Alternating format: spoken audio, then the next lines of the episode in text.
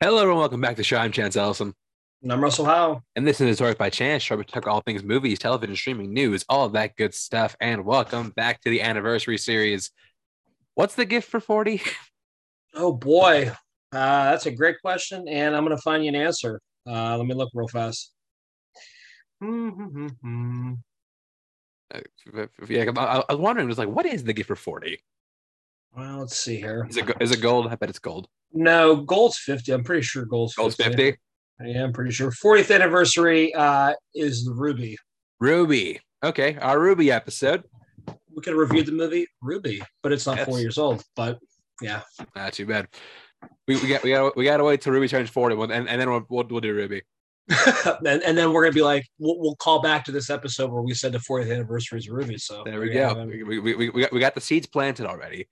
But uh, we are here to talk about uh, 1982's E.T., uh, which won our poll fairly handedly. And I think I knew that going into putting it on there, but uh, I had a feeling there was, it's going to be hard to beat that. Um, but I, I'm good with it.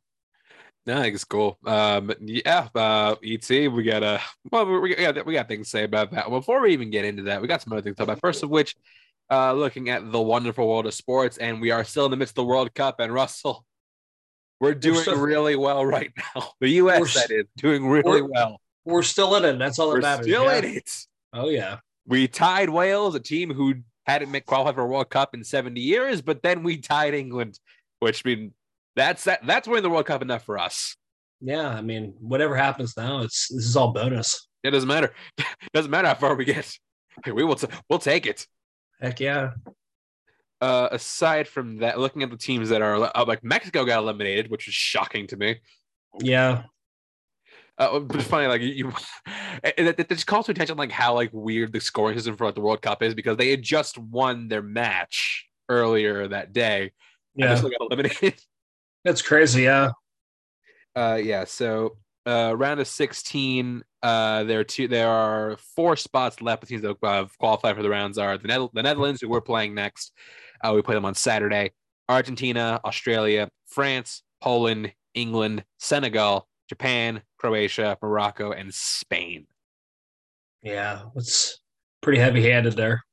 Yeah, pretty heavy, pretty heavy-handed. Uh, I mean, the E- England's tr- going to be trying to reel back because, like, yeah, losing to well, they're already in, but uh, losing not not losing, tying to the tying with the U.S. is basically losing. Yeah. Pretty much.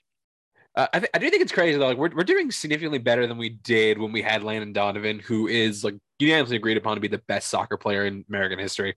Yeah. Yeah. A lot better, actually. yeah, it's kind of it's a, little- it's a little little disturbing how well we're doing.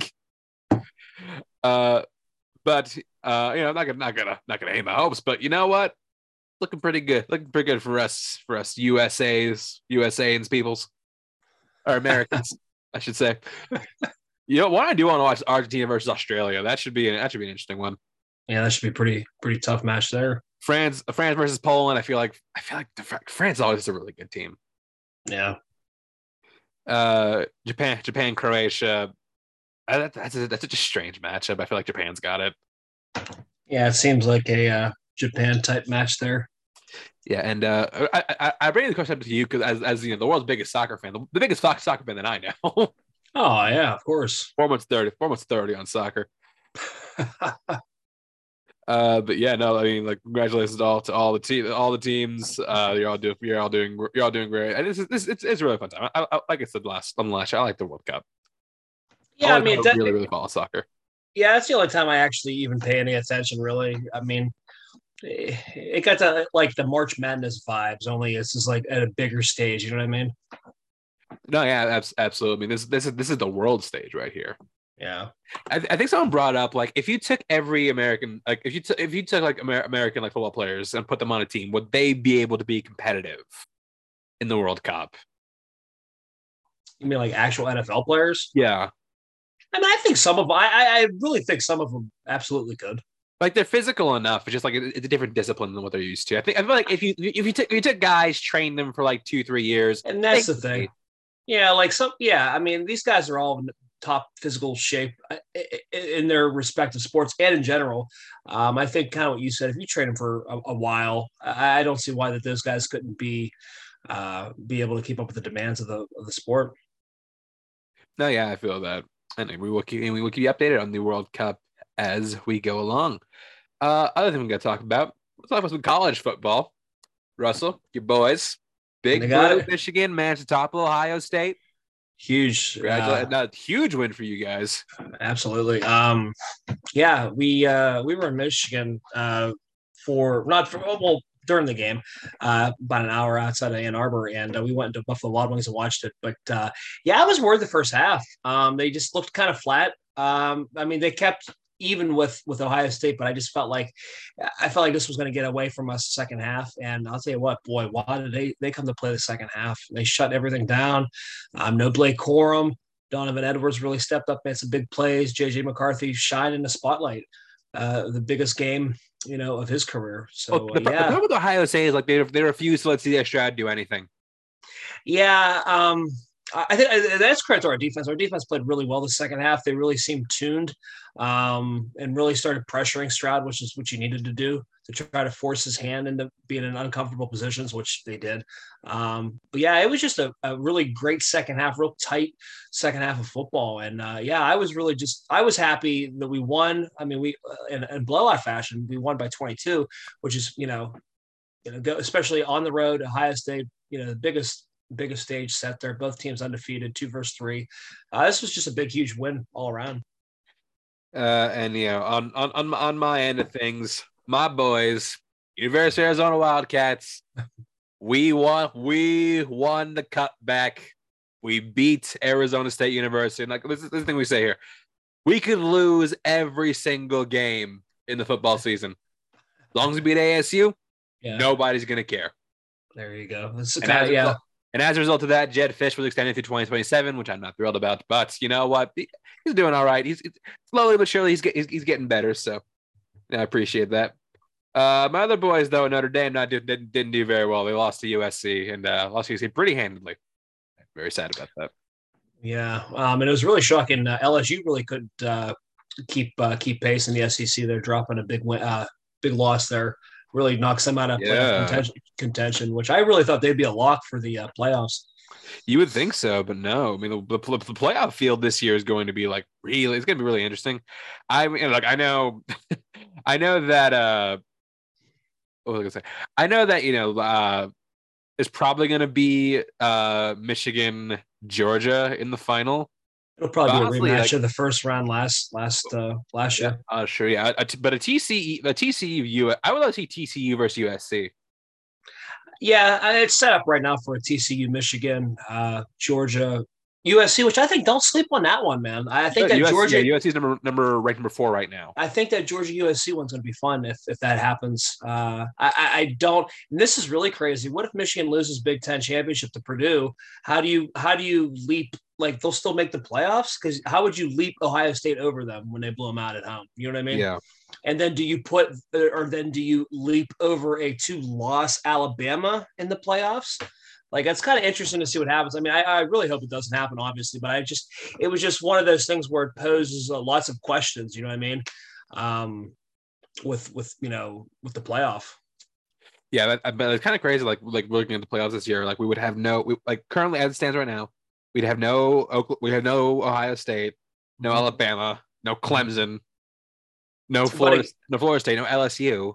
Yeah, but I mean, think about this one. Outside of Michigan last year, that'll be three out of four teams that have never been to the playoffs. If you if you don't count Michigan's last year, obviously TCU obviously never been, USC never been, and Georgia's been in there several times. But you know what I mean? They're, they are getting a little bit of fresh blood in there, which is kind of nice. Not seeing your Clemson, not seeing your Alabama, not seeing you know what I mean? Not seeing your Ohio State. Yeah, yeah, yeah. It's nice to freshen it up a little bit. Oh, yeah, no, it's like like TC TCU. Who the fuck saw that coming?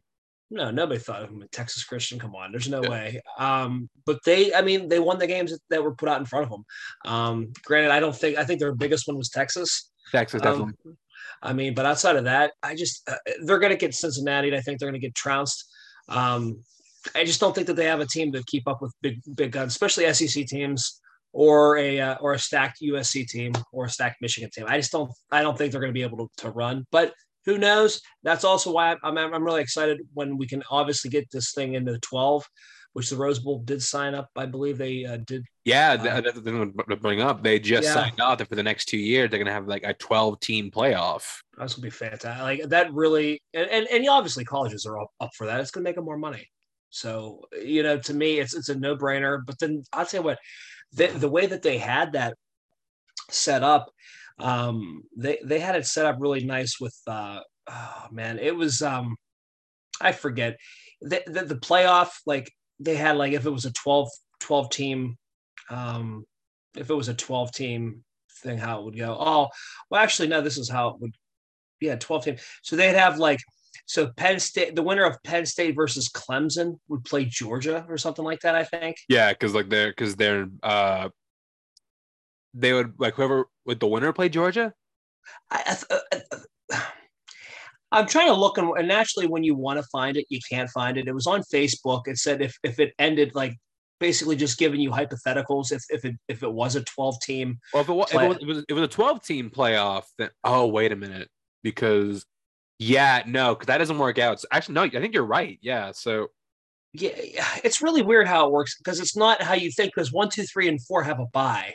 Yes, so like the- it, Yeah, so it would be so yeah, one, two, three, four. So like five would play 12. So uh, So it- OSU Ohio- versus Ohio Washington, State, Washington, and then it would be uh, Alabama, Utah, Tennessee, Kansas uh, State, Kansas State, and then uh, Penn Penn State. State, Clemson. which I think would be the best matchup out of those. Oh, out of I don't ones. know. Absolutely. Yeah, I think that would be a fun one. Um, but then you know, eh, we'll see what happens. Like I said, I, I'm really excited to to expand that playoff. I think 12's perfect. Um, I don't think they need to divvy away from that, but we'll see what happens. Obviously, you know, you're always going to want, oh well, 16 and oh well, 20 sounds. You know what I mean? Then it's like, well, then you might as well just put every team that's ranked in the top 25. You know what I mean? Like, uh, so we'll see what happens. Like I said, I think 12 is a perfect number, though. It really will get you those representations of those smaller schools, like your TCU's, your Cincinnati's. You know, even like, uh, you know, uh, even uh, who's who's another one? that was a surprise in the top 25. Uh, your well, University of Central Florida, your UCF's, uh, Tulane at 18. Your your Tulanes would get in. Your Oregon States. I mean, Oregon State's still a, a bigger football school, but still, I mean, smaller in, in in scope of like all these other teams you have. But like a Tulane would get a shot to get in there. I think it'd be kind of fun. Yeah, no, for sure. Uh, and then moving on to the world of the NFL, the pro the pro football. Uh, yeah, a lot, lot of things happening. I mean, speaking of Michigan, your boy, you, your boy Tom Brady lost lost to Jacoby Brissett.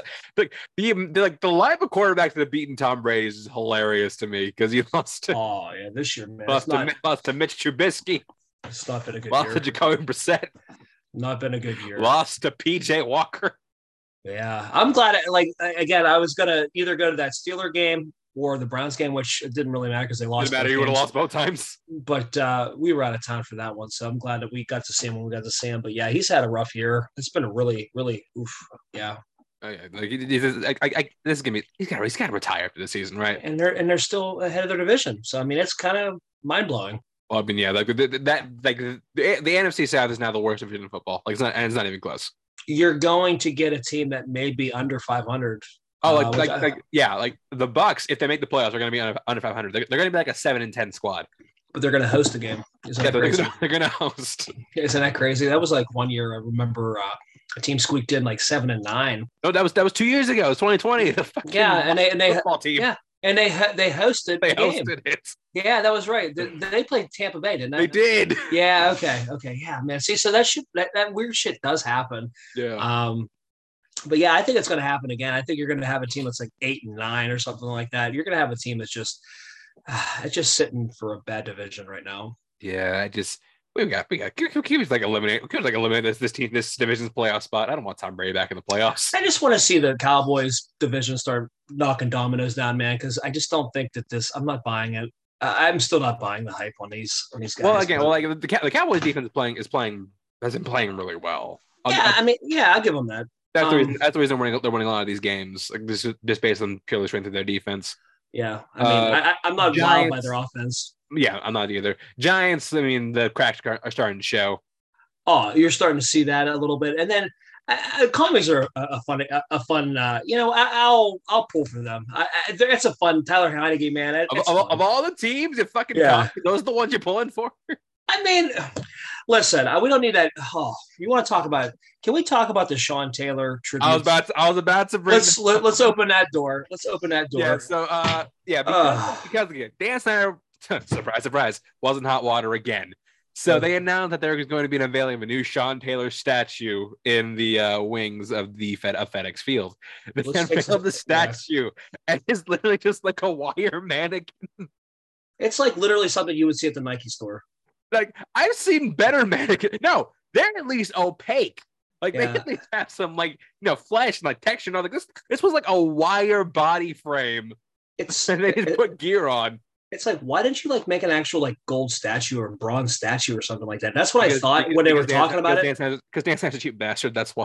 Oh, well, yeah, I know, but it's just it was amazing that you know people were taking pictures of- with it and stuff. I'm like, oh my god, this looks so so bad. Well, like So did, bad. did you watch? Did you watch the video of the unveiling? Yeah, it like I saw it. I'm like, like- oh my, oh my god. like- Yeah. And then I'm just like- silence. I'm like, dude, this is just so bad. I'm like, uh, I just I can't Yeah, like, believe. like, like, Yeah. every time Dan Snyder monumentally fucks up in the eyes of the public, he he dig he digs out the corpse of Sean Taylor and just violates it more.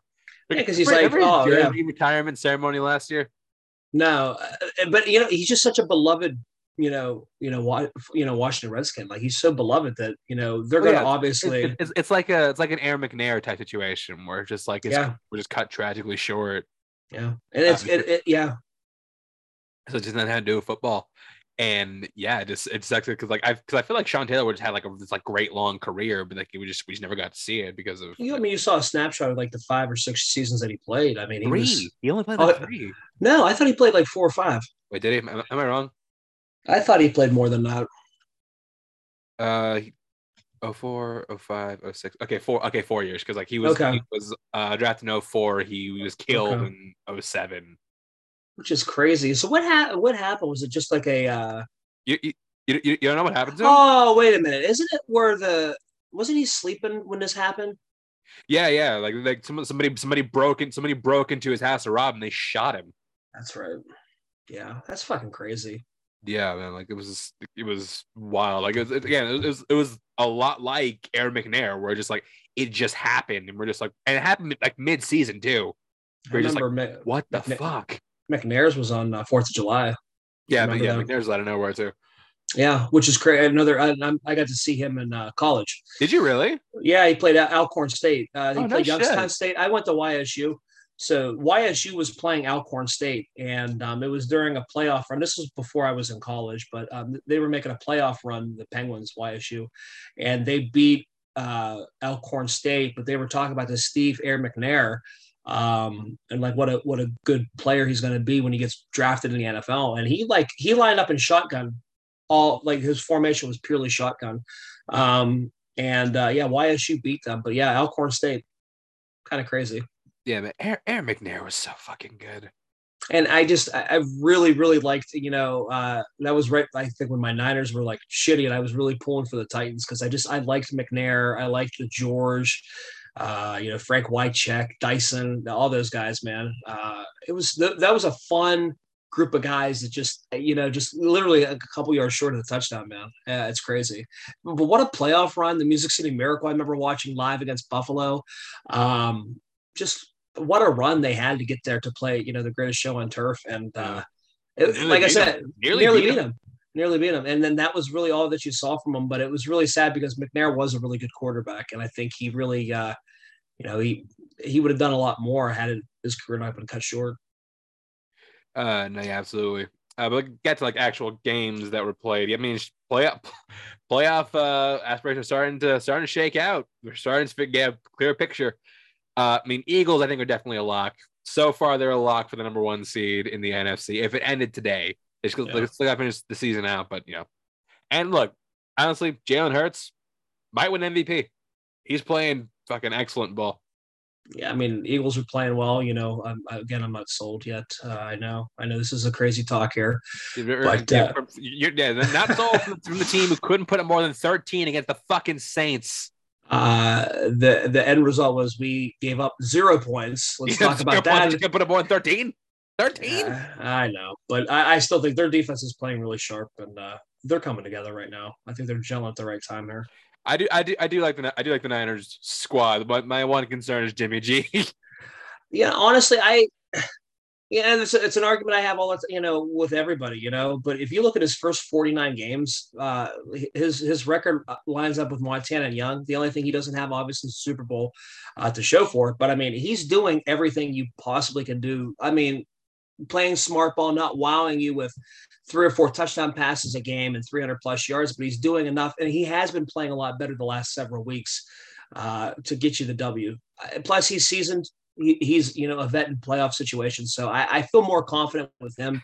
Obviously, yeah, so, in there. Somebody, somebody can talk about on, on this show, and then I'll talk about Jimmy G. Brought this up. Have you seen that thing that like that like somebody did where like they just like took the it's like the NFL quarterback chain to women. It made him made him females. And Jimmy G's yeah. Um and Jimmy G was pretty attractive woman. Oh, like Jimmy, Jimmy, Jimmy, G was fucking hot as a woman. Yeah, yeah. he's, a, he's hot as a man, but like he's hot as a woman too. How hilarious was uh, Patrick Mahomes looked like a lunch lady. yeah, did you see that with like the mullet or whatever yeah, the hell they man, that was hilarious. Dude, it was really, really we funny. like, at some point, we need to do like the how drunk we need we need to be, how many drinks we need to How get. many drinks to, to, to, try to hit on them. Yeah, I yeah, think it'd we, be funny. And, and, and, maybe we'll do that next week, but yeah, that'd be funny. Uh yes. Uh did, did you do you watch any of the Ra- Raiders Seahawks game? I did not. No, Dude, I, I did Jacobs, not. Josh Jacobs fucking went off. Well, how many? Uh, how many? How long? Like, how much did he rush for? Because I, I, like like like like two twenty. No shit. Okay. I just uh, know that yeah, that two, it was two twenty nine. I just know that uh Vegas was down, and then they came back and won. They did no, yeah. They they, they yeah. I think into overtime, and then Josh Jacobs broke in like a fucking eighty yard run to win the okay. game. Yeah, I, I didn't didn't watch that. And um, the funniest thing about this is before the season started, they declined his fifth year option. Crazy. Yeah. Usually it's if, if it's not a good matchup or if it's not the Niners or if I'm well, it doesn't matter this week because I'll, I'll, be forced to watch the game because the Dolphins play the Niners. So oh, that's right. House divided. House divided this week, man. But uh, that should be a good matchup too. Yeah. So looking at the looking at the uh, playoff picture right now, uh, if it ended today, the uh, seedings for the AFC would go Kansas, Buffalo, Tennessee, Baltimore, Miami, Cincinnati, and the Jets.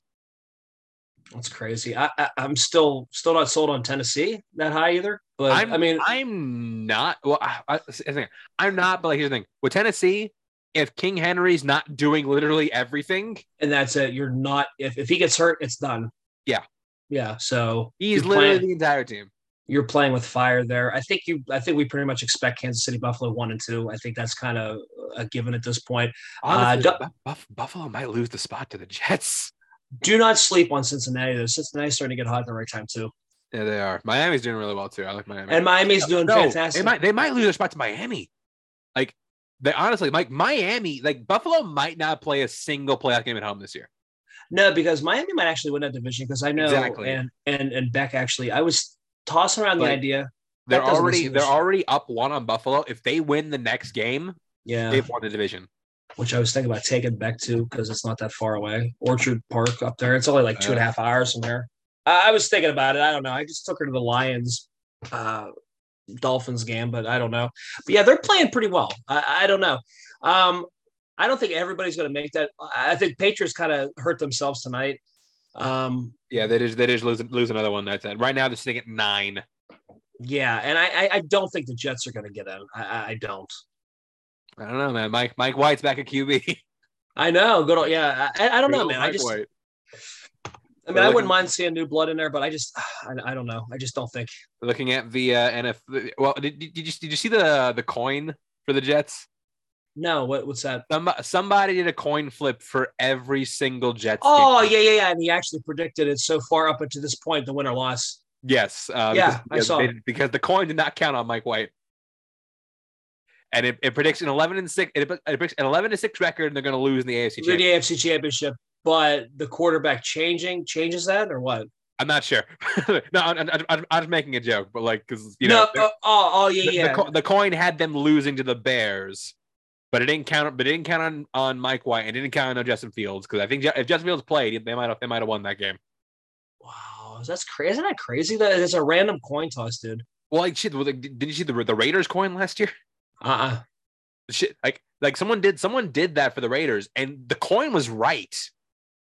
How many? I well, you wonder how many times they did this. How many schedules that they did? You know what I mean? How many times they did this? Well, like the, the, the schedule was posted like before the season even started. No, but you. Oh, well, no, never mind then. Like, like, like, like, it, like it, it's not like they did after the fact. No, like it was posted before the season even started. Oh, okay. And, like, never mind. Know, there were two games that were like there was one there was like two games that flipped. Like one in the coin called a win and it was a loss. The, the last one of the season, the coin called a loss and it was a win. yeah, But they still finished with a ten a ten and seven record and they got in the playoffs like the coin said. that's crazy. And- right? Especially the Jets go to the AFC Championship. Get the hell out of here, man. I want- If, if, it happens, we got to hail the coin. Dude, And, uh, yeah. uh, NFC at the end of the day, uh, going to, from one to seven, had the uh, the Eagles, the Vikings, the Niners, the Bucs, the Cowboys, the Giants, and the Commanders. So like literally, literally, at the end of the day, every single NFC East team would make the playoffs. Yeah, I, I think as the season goes, that's going to start dropping out. You're going to start to see that dropping out. Absolutely. A team not to not to sleep on are very uh, are very the show's favorite, the Detroit Lions. Man, watch out! Like they have a shot, they can squeak in if they if they get hot and win a couple. You know what I mean? they, they if, can they, if they can win, if they can win, if they look, if they get in the playoffs, Dan Campbell, coach of the year. Yeah. Oh, absolutely. I don't care. Yeah. I don't care if they if they lose off the bat. Dan Campbell, coach of the year, if they get in the playoffs. But like I said, I'm just saying, just shooting it out there. Um, they played a, a really a really tough loss against uh, Buffalo there on uh, Thanksgiving. Um, I just They, I like they, what they nearly had it. They nearly had know. it too. I, I like what they're doing though. I, I like I like the football that they're playing. Um, Campbell's really reinvigorating that team for sure. Yeah, for sure. All right, that's gonna do it for our sports talk. We now move on to our trailer talk, which we have so so much to talk about today. Uh, first thing we're gonna talk about is the trailer for the Mean One. Oh, how did I The know Mean One is what I nearly didn't put on the list, but you know what? Yeah, why not?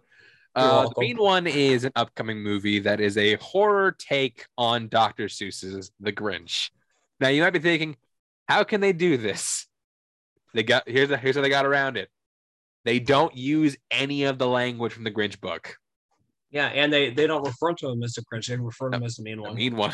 Yeah, so which is hilarious because he looks obviously just like him. He looks just like the Grinch, like, like- but they, they can't sue over it. This is great. It's a reimagining. Yes. I love it. uh, in which the the mean one is uh he's a he's a uh Christmas demon serial killer who killed this girl's mom who is uh, supposed to be Cindy Lou Who, yeah, uh, this is. Oh, but man. she's grown up. He's back, and now he's they, she's, she's trying to stop him.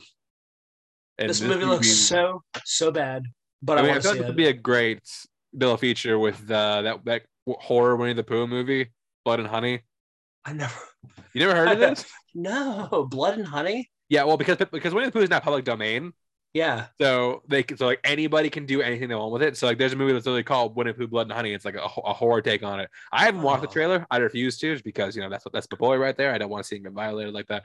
yeah. But yeah, like they can do people anyone can do anything with a Winnie the Pooh now, and that's they're doing it. the mean Like, one has. like, we yeah. can make a Winnie the Pooh movie if we wanted to. Fantastic. I, I, I saw the mean one and I instantly thought this would make a beautiful commentary. Um, I, I just, I literally think this movie just has so much going for it. It looks so, so bad um, that it, I'm, I'm curious enough to watch it. I, I really am. Yeah, no, I mean, uh, yeah, no, for sure. And this is set for a release uh December 9th, was it right? Yeah. Yeah, December 9th, 2022. So it's right here. Yeah. Like next week. Uh, next thing we're going to talk about, uh, let's talk about Night at the Museum. Kahmunrah rises again. I really So, thought this was a joke when you sent this. What? I thought this was like a joke when you sent this. Nope. And I thought it was Uh, going to be live action. So yeah, double fooled. Also, no. Uh, this is a new film in the Night Museum franchise, and it is the first animated installment in the Night Museum franchise. Uh, basically follows uh, Nick Daly, son of Larry Daly, uh, as he goes and becomes the new night guard at the at Museum of Natural History. However, uh, he forgets to lock the basement door, and uh, Kahmunrah, the villain from the from the second film, played by uh, Hank Azaria, comes Yeah. back and he's all wreaking havoc and shit. Uh, this features literally nobody. Yeah, And that's that's the first movie. Which you would think you would get some of these voices back. Like I, I don't know. Nobody else is doing anything. Why not? Uh, yeah. You know, you I didn't realize until like looking looking into this. I did What's not that? know Thomas Lennon was a writer on the first film. Really? Yeah, I didn't know that. Huh. Okay. Huh. Yeah, no, yeah, but yeah, no Ben Stiller, no Robin Williams. He tragically passed away. No, No. Oh wow. no Owen Wilson, no Steve No. Coogan. Literally, it's just funny. Like nobody was in the first movie said it would come back for this. Did did uh, there were invitations still out in the mail? Did they not RSVP for the uh, big event? Like may- may- may- maybe, maybe, maybe got lost. Uh, Russ, what do you think of the trail- the trailer for Night at the Museum? Sure. I I guess I don't know. I just whatever. yeah, I, I'm kind of on the, same boat, and I like I- those first two movies. Oh, the movies are fine. Don't get me wrong. The third one's really not that good, but the they did make three. Yeah, did make three, yeah. yeah. I, I don't remember seeing the third one, I didn't see it until like way after the fact. but I really enjoyed the first one, and the first two actually were pretty good. First two, first two are good. Yeah, they're fun. It was good too. I mean, especially like watching it after Robin Williams died. Oh It yeah, I mean, it, it, it just hit like way harder. Oh yeah, because it's like, uh, yeah, it's super depressing. Like I, I watched that Robin's Wish, that documentary on Rob Oh, Williams. yeah. That's really good. Recommend if if uh, you know, obviously you're a big Robin Williams fan, you can check it out. It's really good. All right. I will look into that. But yeah, uh, this is set for release exclusively on Disney Plus on December, also December 9th, 2022. So go see the mean one and then settle and then down go home and for see a night at the museum. Night at the Museum. There you have it. You have a nice little Friday night planned out already. You're welcome. All right. Uh, next thing we're talking about is uh, Cocaine Bear. So, Oh, Cocaine Bear is a film that is actually based on a true story, uh, in which uh, there was a drug drop from the sky, in which a uh, bag full of cocaine ended up in the woods, and it was ingested by a uh, ingested by a bear. And uh, yeah, this movie is about basically the bear's coke fueled rampage. Uh, this is directed by Elizabeth Banks and has a cast that includes Keri Russell, O'Shea Jackson Jr., Alden Ehrenreich, Jesse Tyler Ferguson, Brooklyn Prince, Isaiah Whitlock Jr., and uh, Ray Liotta in what I think is his last movie. it's a shame. I mean, I I I, I want to go out a movie that sounds as cool as cocaine. Okay, no, it is not. Uh, it is not his last. It's one of his last ones. But I, I, I'm not gonna lie. I think I think it would be like hilarious if his last movie was Cocaine Bear. Yeah, yeah, I, I see that. But uh whew, yeah, I, I don't know. This is like when Crank meets a grizzly bear or some shit. I don't know. Basically, yeah. Yeah, I mean, Elizabeth Banks really hasn't really done good stuff. I have been imp- I've been impressed with her directorial work. I'm being I'll be honest with you. Yeah, I mean, and I and I wanted like Charlie's Angels because I really like that song, the the opening that the main song. I think Taylor Oh. Swift or uh, I forget who Ariana Grande. Ariana Grande did it. I really like that. Um, and yeah, I don't know. I I mean, I'll probably end up seeing it. I'm curious enough, but I just don't think it's like not one of those ones that. Yeah, I just it just looks so far fetched. I mean, this did happen. I don't know. I, It's all yeah, but- didn't happen, but this did happen. like, are you really enhancing the speed at which a, a, a bear runs? Like, I don't know. I I I, I don't know. I don't know. I, I, I think it was kind of like weird and crazy and could, could, It does. could be fun. Yeah. Uh, this, I mean, if if if like if the movie's called Cocaine Bear, you, you're gonna get you, you get what you get. you're getting what you yeah you're You get getting what you pay for. yeah you're getting what you pay for. you get what you get you don't throw a fit all right We, we, we, we, might throw a fit if it's like, like how do you like how do you mess this up? The movie's called Cocaine Bear. How do you mess this up? i mean you really can't like this is like the geostorm for the grizzly bear community you know like how, how do you do that you know this is it This, this is it we've been seen. yeah i i yeah i don't know Uh, yeah, this is set for release on February 24th, 2023. Uh, next thing we're talking about is we finally got our second trailer for the Super Mario Brothers movie. Uh, so yeah, this is the second attempt at a Super Mario Brothers movie. Again, you can go listen to our uh, you can go listen to our review on the first attempt on the feed. Uh, we did review uh, the first uh, film from the 90s, the one that made Nintendo say, you know what, no more live action movies ever. and you can even sit down and listen to us do a live commentary as you watch the film and hear us bash it for an hour and a half Yeah.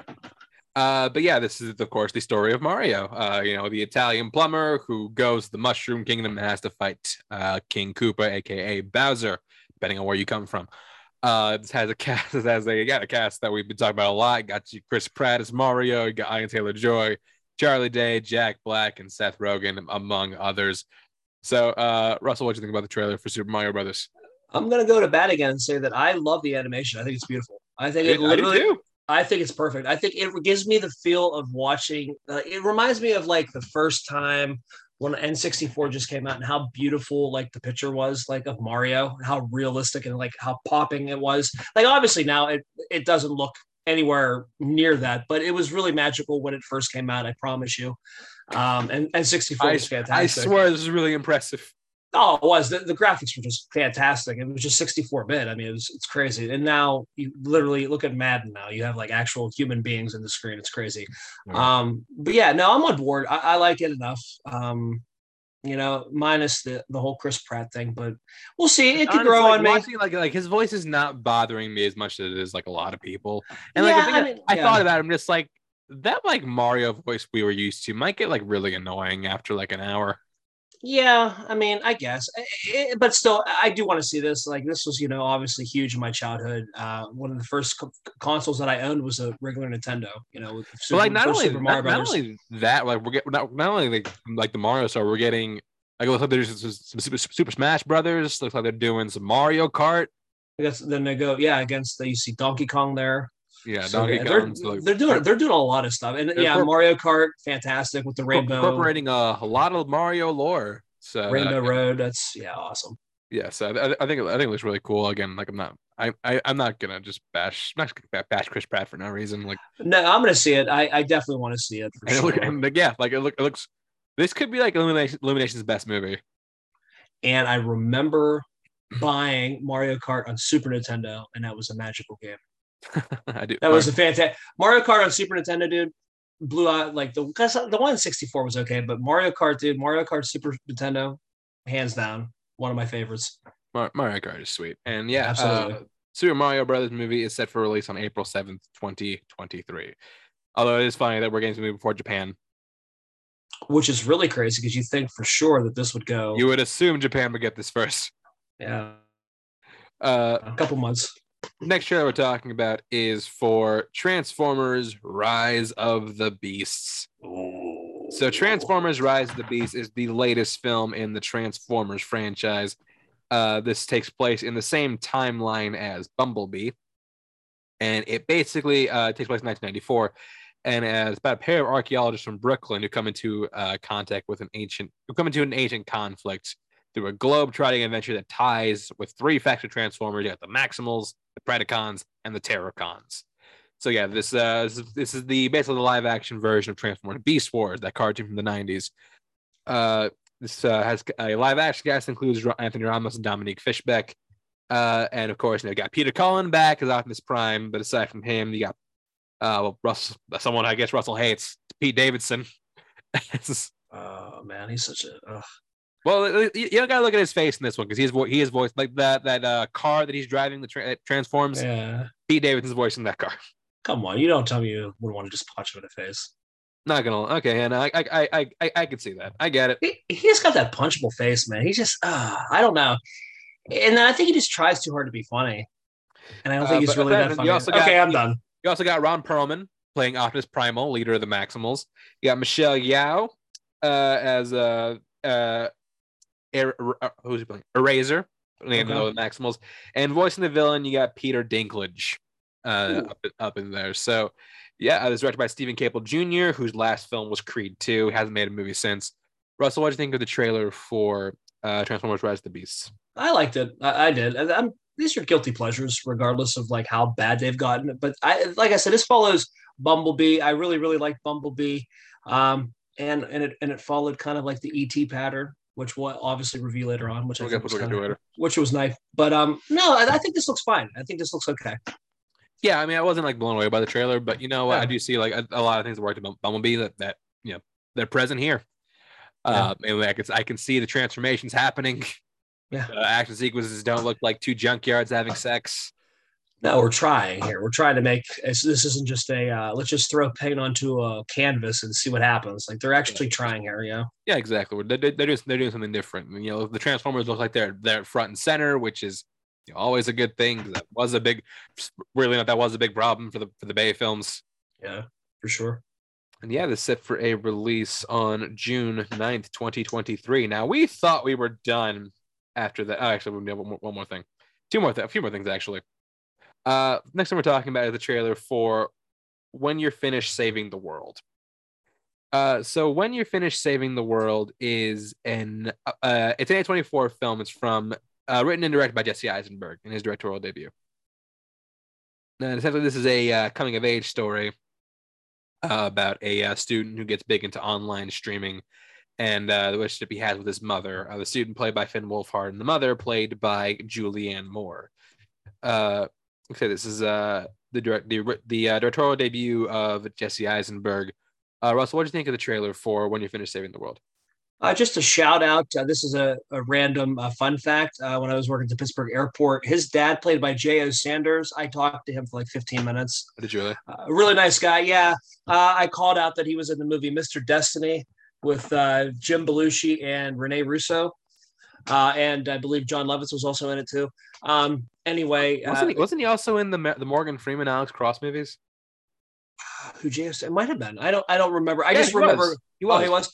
I just remember calling him out on that because uh, I was like one of those movies I saw a long, long time ago. I really, really enjoyed. Um, and he just like he was talking about like filming it and like where he was like, oh yeah, we filmed this in North Carolina. I'm like, this guy's like probably BS me. I went on IMDb like shortly after, like when I was on my break, and boy, this guy just could his recall for all of where they filmed at was incredible. Really nice guy. Um, and I just it was just one of those really I was like the only one that knew who the guy was. One of those nerdy moments. Anyway, I just wanted to nerd out real quick about that. But I think the movie looks fantastic. A24, that indie vibe almost reminds me almost like a mid 90s feel. Um, yeah, mid 90s, sort of eighth grade type thing. Yeah, it's like if you would mesh them together, just the feel that I got of it. Um, they always put out great work. It's really hard to not like anything that they put out because they just uh, they allow you know, and I think we've said this before, they just allow that creativity for the directors. They don't have to, you know, you're not uh, stranglehold by big, big Hollywood that, that wants you to do things a certain way. And I think the creativity with A24 has just goes through the roof. It's just, it's getting bigger and bigger. And I think they've just, you know, continue to push the boundaries. I mean, you know, but yeah, I'm on board with the film for sure. Yeah, I, I also, I agree. I think, I think it looks really good. And this is set for a release on January 20th, 2023.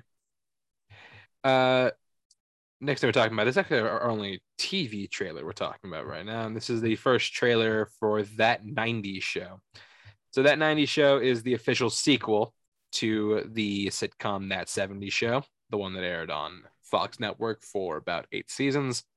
Uh, but unlike that 80s show, this does this does feature characters who were actually in that 70s show uh, this this is basically going to be about uh, Eric and Donna's daughter as she tries and grow up in Point Place with her grandparents, Red and Kitty Foreman, who are played once again by uh, Kurtwood Smith and Debra Jo Rupp. Uh, so, in addition to them, uh, all all the major, every single major uh, character from the original show is coming back. Topher Grace, Laura Prepon, uh, Mila Kunis, Ashton Kutcher, Lord Valderrama, and Tommy Chong are all slated to reprise their roles in the original series, uh, except Danny Masterson for obvious reasons. I still like the ranch. I do like the ranch too. He had to mess that up. Anyway, yeah, he had he had to mess it up. He had to be an asshole and fuck it up. Seriously, man, just control yourself. Yeah, uh, Ross, what do you, what do you think? Because I know, because I know you're a big that '70s show guy. Uh, yeah, I dug it. The '90s show. I dug it, especially because I grew up in the 90s. So uh, it's even more, means more to me because I actually grew up in the decade.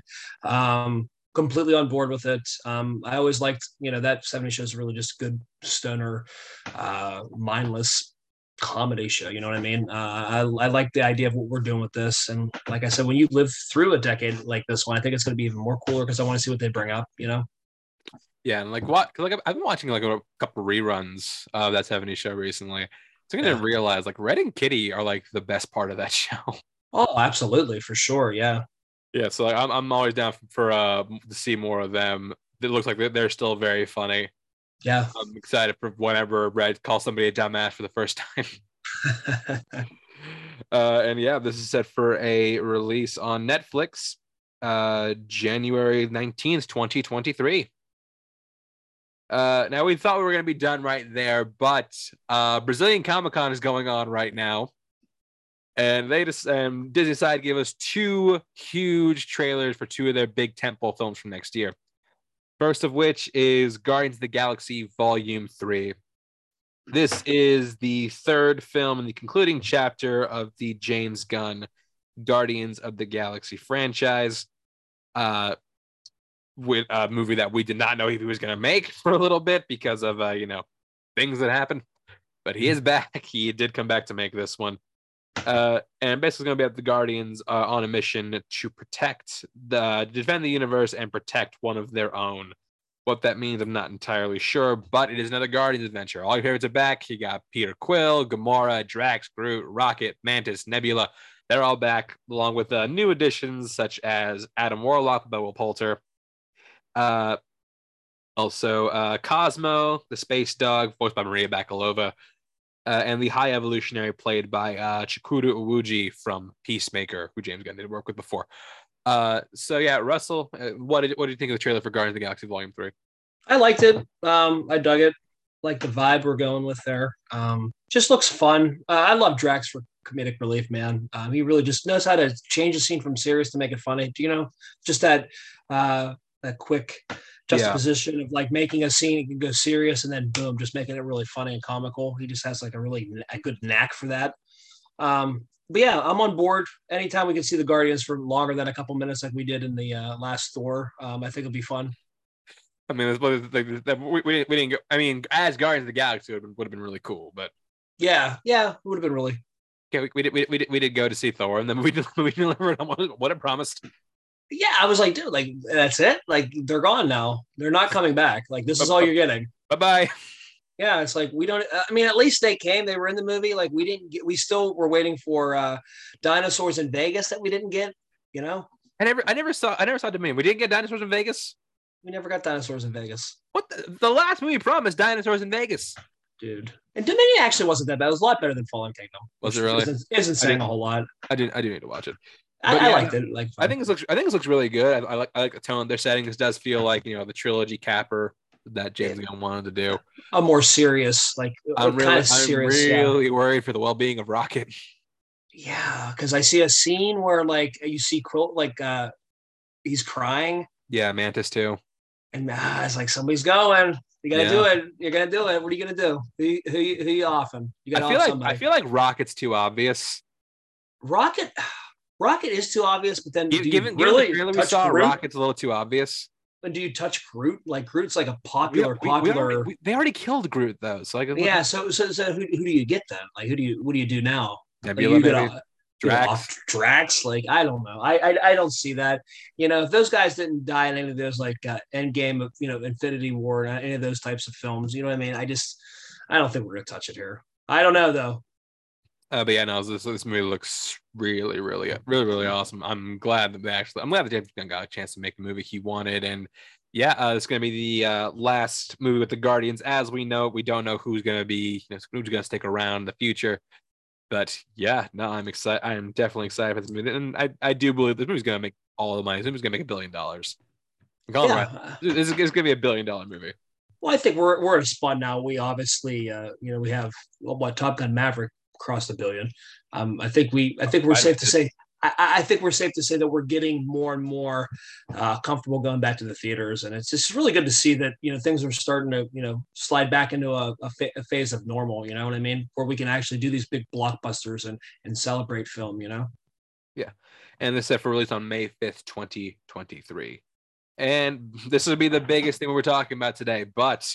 Uh-oh. We do have one more to talk about we finally, at long last, got our first look at Indiana Jones 5 or Indiana Jones and the Dial of Destiny. Oh. This is the fifth Indiana Jones film, according to Harrison Ford, will be the last time we see him play the character of Indiana Jones. Indiana Jones 5, No Time to Die. Yeah, Indiana Jones five. I'm getting real old. Tomorrow Never Dies, Indiana Jones Five. You could just you could just sub a Bond Book of- movie in Book of Book of Shadows, Indiana Jones five. Full throttle, Indiana Jones Five. the Search for Curly's Gold, Indiana Jones five. Yes. Indy Returns, Episode Five. Uh, In, Indiana Jones again, Indiana Jones five. Don't be a menace to South Central while drinking your juice in the hood. Well, crack while cracking open the hood. Part five. But yeah, uh, this features Indiana Jones once again on another on another adventure. This one taking place in the '60s during the space race. I uh, don't really know much about the plot from this film, but we do know he's gonna be traveling with uh, his goddaughter, played by Phoebe Waller-Bridge. Don't know whose daughter she is. I imagine it's Marcus. I think it has to be Marcus. I would assume so, yeah. Uh, but aside from uh, the two of them, John Rhys-Davies, who I did not know was in this movie, back as Sallah. Yeah, I thought that was pretty cool. Got got a little nostalgic vibe there. uh Mads Mikkelsen's in, uh, in the film, Boyd Holbrook's in the film, uh Toby Jones, as well as fucking Antonio Banderas, who like where did he come from? Never Talk to Strangers Part Two. pray Yeah. pray at night, Indiana Jones five. Maybe uh, Banderas was filming Assassins Part Two. He, he was he, he, he decided, you know what? I'm after Uncharted, just like, can I be in a real Indiana Jones movie? yeah, he's like, I'm tired. Like when they put me in a SpongeBob movie as a villain, come on, I got I got to get. I'm better than that. I'm better than this. But uh, yeah, Russell, what, what Russell, what do you think of, of our first look at Indiana Jones? Uh, Indiana Jones and Dial of Destiny. One downfall. I'm just gonna throw it out there now, and it's probably the same as yours. Is that de aging? It's very off-putting, I think, in this scene. Some of these I, scenes. I, I didn't think it looked that. I, I thought it looked like better than a lot of the age we've seen in the past couple of years. It did. Don't get me wrong, because I know they did obviously Star Wars with Tarkin and stuff like that. But what I'm saying is, like, there was scenes where it looked, it just looked, didn't look natural. Do you know what I mean? It looked almost fake. You'd have to go back and rewatch it. I really can't yeah, I'm gonna go explain back it. and rewatch it now. It was just a vibe that I got when they did the de aging thing. It almost looked like like you're watching a computer game. You know what I mean? It almost didn't look like a movie. You know what I mean? Um, again, this could be just the the way I watched it. I watched it on my phone. Um, but it was just one of the, the vibe I was getting when I was watching it. Don't get me wrong. Well, I mean, we'll, we'll- we'll get a chance yeah. to see on the on the big screen because I'm, I'm yeah. like, I guarantee you this is gonna be in front of Avatar too. Oh, absolutely. Um, but to me, it's like no, it's Indiana Jones, man. It's Harrison Ford. I mean, it's so iconic and nostalgic. It's just uh, you know, uh, I'm glad that we're actually gonna, you know, you know, uh, the last film wasn't the last one because it was an absolute piece of shit. Um, yes, it was. so I'm hoping that. I mean, I think this one is just going to be fine. It, it goes with the vibe. We're not doing anything sci-fi. Uh, uh, not over the over the top sci-fi, I should say, like aliens or anything like that. Um, but yeah, I'm on board for sure. Yeah, no, absolutely. I, I think this looks really great. Uh, it's also the first Indiana Jones film without the involvement of Spe- well, okay, there's involvement, but like without the direction of Steven, of Steven Spielberg. Uh, Yeah. He declined to return to the director's chair. Uh, in his stead, we got uh, Mr. James Mangold, who I think is a really good substitute. He's a really great I, director. I like I like Mangold. I'm excited to see somebody else's take on Indiana Jones because we don't we have we never really seen that in movie form. 'cause I know we had young young Indiana Jones Chronicles. No. Um, but yeah, no, I'm excited to see that. Do you know, do you know who played uh, young Indiana Jones in that show? Wasn't it River Phoenix? No, uh, he played no. young Indiana Jones in the movie. It was fucking Sean Oh. Patrick Flanery. Really, Sean Patrick Yeah. Flanery? Get out. Yeah, yeah, man. yeah, man. Oh, okay. I, I was thinking of River Phoenix and those. Never mind. Ugh. Sean Patrick Flanery. That's hilarious. Uh, but yeah, that's gonna do for trailer talk. We now move on to notorious news, and you, we have to keep things uh, you know, a little lighter, a little more on the fun side. But we have to talk about this. We have to talk about this Kanye thing. We have to. did, you, did, you- did you see this? Oh boy, I did not. Oh, you, Oh, boy. you haven't seen this? No, what happened? What did, I, miss? uh, what, what I did I like, miss? I like Hitler is now a real Kanye quote. Oh my god, really? The dude was on Infowars and like he went on this like super long speech. He said something. oh, oh, I'm trying to think of the exact. I'm trying to find the exact thing he said. But basically, he's uh he was on uh Infowars Alex Jones, and he was praising Adolf Hitler. Yes, Oh, people, that Adolf Hitler. Yeah. He just sometimes he just says things that are so oh man. Yeah. Like this is taking yeah, like here's a quote. Like every human has something of value that they brought to the table, especially Hitler. And it's just Yeah. like, dude, look, I cannot think of an artist who like Kanye has gone from being one of the most celebrated artists of the 2000s to being one of the most maligned of the 2010s and beyond. Like it's kind Which of is which is sad.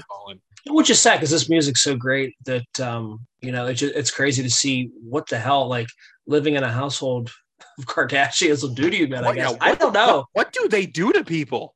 I don't know, man. But uh, he is just not. He's clearly not on the, the same playing field that he was pre Kim Kardashian. I don't know what happens there, um, but he's dealing with some mental health issues or something. Clearly, um, I, I just feel like these things are just calls for attention, like just just just to to uh, to get headlines. You know what I mean? Like do it with your music. Why do you have to say asinine things like that to get back into the? Like You know what I I mean? have like I have no idea what the, what he what he's thinking. I would love to be like inside the mind of Kanye. I want to know how that thing works. But I, like I couldn't tell you. yeah, yeah. like even even like now, like praising his music kind of feels gross. yeah it's just it's really just really crazy. I mean, I'm someone who like loves loved Kanye's music from like from his debut to fucking uh, college, college dropout and uh, late to, uh, registration. Yeah. my my beautiful Twisted fantasy and I was uh, well, I out my own on vinyl because I think it's that. yeah. Yeah. I, I like i said i mean i i like this uh, great workout music. I just yeah i just don't I, I don't know man. Just head scratching with some of the things that's that come out of his mouth you know? Yeah, it's just wow. All right. Uh yeah, moving moving on from that from that story, we're gonna talk about some other things. Uh we gotta talk about this uh Strange World movie. Because Strange World is bombing and bombing hard right this might be the mars mars needs moms man good double feature uh yeah uh this is uh i mean by the besides receiving, receiving positive reviews from critics uh this is uh projected to have this losing as much as 147 million dollars for disney which is crazy that they would even advertise it as much because they really didn't. I feel like I've seen the I've seen the trailer numerous times, but it didn't seem like one of those big, you know, what I mean, this thing's going to set records for Disney. Do you know what I mean? the thing the thing is i i think like disney's like weird fascination with trying animated sci-fi is fascinating to me because like their success rate at this is phenomenally low Yeah, I mean, this reminds me of the like one an- time it worked i'm pretty sure was on accident it reminds me of like an Atlantis Treasure Planet type film. Know I mean? exactly Yeah, like like that era but I just again, and I love Jake Gyllenhaal, uh, and I think the movie looks really good. Um, I do want to take. actually, actually uh, did, did see it today oh, cool. Uh, uh, mine was uh, Bones and All was the last one I saw yesterday. oh, how's that one Yeah, it was okay. Definitely, definitely different. A, def, a different feel for uh, like a a vampire esque film. You would call it vampire, but like a zombie esque film, cannibal zombie, whatever you want to call it. Um, definitely different for uh, Luca Guadagnino. Guada, Guadagnino. Guadagnino. Yeah. Yeah. Um, I mean, it was a good film though. There was some good acting in it though. Uh, it's just like a slow burn. But uh, I definitely want to see Strange World though, man. It's kind of sad that it's getting like really like like crushed bad. You know what I mean? Well, and yeah, like a, a big a big like thing that can't save this movie is the fact that like it can't really be released overseas. Just well, it's for certain countries, just because there's a there's a one of the main characters is gay. So like really, so we're okay. I so like it. you know like like mainly the Middle East, Africa, South Asia, China, like they can't release it there. so stupid. Yeah, And like, I like that's not a Disney thing. Like they they just like they will not put it out. Yeah. I mean, I get, I get, you know, culture and religions and stuff like that. I get it, but I mean, I just think it's really then don't go see it. Put it out and have it, like have people have access to it if they want to watch it. You know what I mean? But yeah, this is well, it stinks. Yeah, uh, I mean, I would I would recommend checking it out because like just for the visuals, the visuals. Actually Oh, really it looks fantastic, and I want to take I want to take Ella to go see it because I think uh, I think she should really like it. Yeah, but like yeah, this, I I'm I'm surprised it's bombing this hard. I mean, I don't understand it, but I do at the same time, just because. Well, look at Lightyear this year. You know what I mean? Same Light, thing. I'm about to say Lightyear, Yeah. the exact same thing. Yeah. Like, Same same same exact boat, man, for Yeah. sure. yeah, like uh, maybe just stop trying animated sci-fi films. Disney's it hasn't worked for you so far, except for that one time where it did. But like I said, on accident. That was an oops. You're like, oh, well, okay, well, I guess, that worked. Let's try it again. No, no, no, just- Thunder strikes twice, right? Oh no, Doesn't. no. Damn- damn- for you, not for you. It doesn't. Uh, next thing we're talking about is uh, we got word uh on a new actor joining the Netflix Daredevil, not Netflix, sorry, Disney Plus Daredevil series, Daredevil Born Again. Uh, Michael Gandolfini is going to be joining the series, which is funny considering there were two Sopranos actors in uh the original Daredevil film. in uh, Yeah. Joe Pantoliano, and I can't remember the guy. I can't remember Joe the guy. The dude, Yeah. dude played AJ. It's Joe Pants and uh, the other one. Uh, that was a that was a good. I, I really enjoyed uh, Daredevil. Movie? yeah, I did. Robert. Iler. That's the guy. Robert Iler was in wasn't uh, the other one Iler. because he because he was he was the he was the bully when he was younger. Oh, okay, okay. Yeah. Uh, but yeah, no. Uh, I, I like I like Michael Gandolfini. Uh, did you ever see Manny to Newark? I have not. I, the the he's, he's really good as Tony Soprano.